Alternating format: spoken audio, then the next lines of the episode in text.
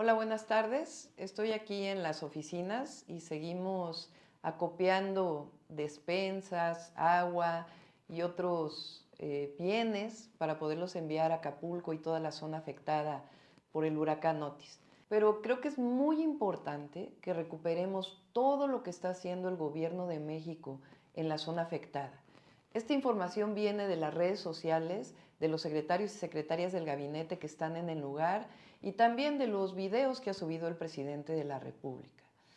Miren, se está trabajando en la apertura de caminos y en la apertura de calles, en el censo casa por casa de los daños, con el objetivo de que muy pronto se entregue la ayuda de forma directa para reconstruir casas, para enseres domésticos perdidos o para otros bienes. Se está asegurando que llegue alimentación y agua a toda la población. Se trabaja también en el restablecimiento de la electricidad, que ya llevan una parte importante, el servicio de agua potable y, por supuesto, eh, que se funcionen o que funcionen todas las gasolineras para que pueda haber suficiente combustible. Se habilitó un puente aéreo y uno terrestre para salida de turistas y otras personas que requieren salir de la zona afectada. Más de 800 profesionales de la salud llegaron a Acapulco y están trabajando para la atención de la población. Se realizan traslados a la Ciudad de México y a otras ciudades a través de este puente aéreo de pacientes que estaban hospitalizados. Para el restablecimiento del orden está la presencia de la Guardia Nacional. Muchos gobiernos estatales están enviando ayuda. Entre ellos sé que el gobierno de la Ciudad de México envió mucho personal y también apoyos.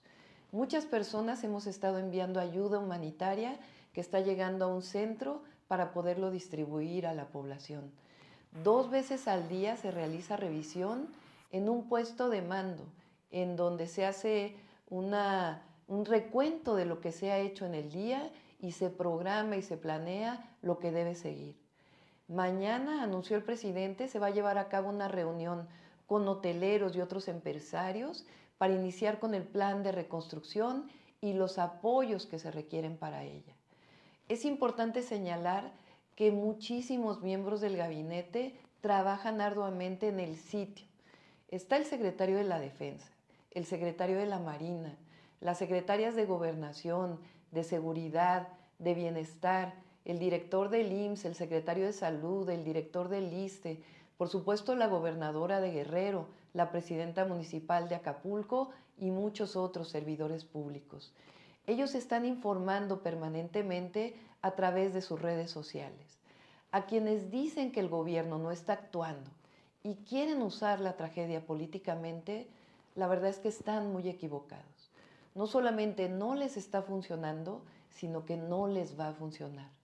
Les invito en realidad a que se dediquen a ayudar a la población afectada. Eso es lo más importante. Nos señalan que se requieren, por ejemplo, despensas con alimentos preparados, no perecederos y agua. Por otra parte, informo que he platicado con los coordinadores parlamentarios de Morena, del PT y del Verde para que senadores y diputados de nuestro movimiento donen un mes de su salario en apoyo a las personas afectadas. Las mexicanas y mexicanos siempre hemos sido solidarios. Por ello, entre todas y todos, vamos a lograr sacar adelante Acapulco y todas sus zonas cercanas. Desde aquí les decimos, no están solos.